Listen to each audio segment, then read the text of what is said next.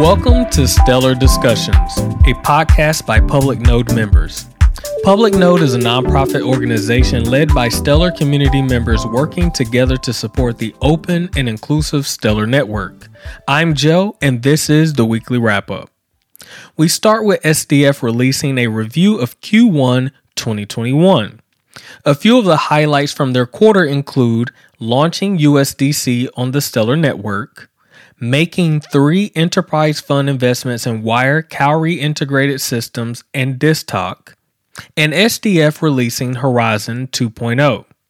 Following the recent network validator issues, the SDF announced on April 10th that the upgrade to Protocol 16 is complete.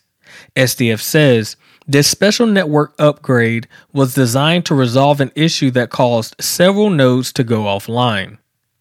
On Thursday, Denelle Dixon, the CEO of SDF, joined Paris FinTech Forum for a panel on how digital assets are going mainstream. And last, we have a new case study on DSTOQ featuring the CEO and co founder Craig McGregor.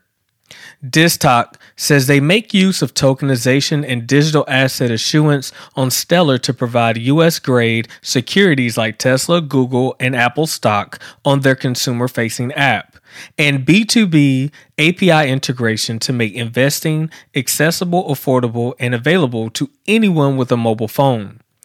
Three important factors for DSTOQ choosing Stellar was speed, low transaction fees, and security, which they believe Stellar achieves all of them. That's the Stellar news for the week. Thank you all for listening to the weekly wrap up.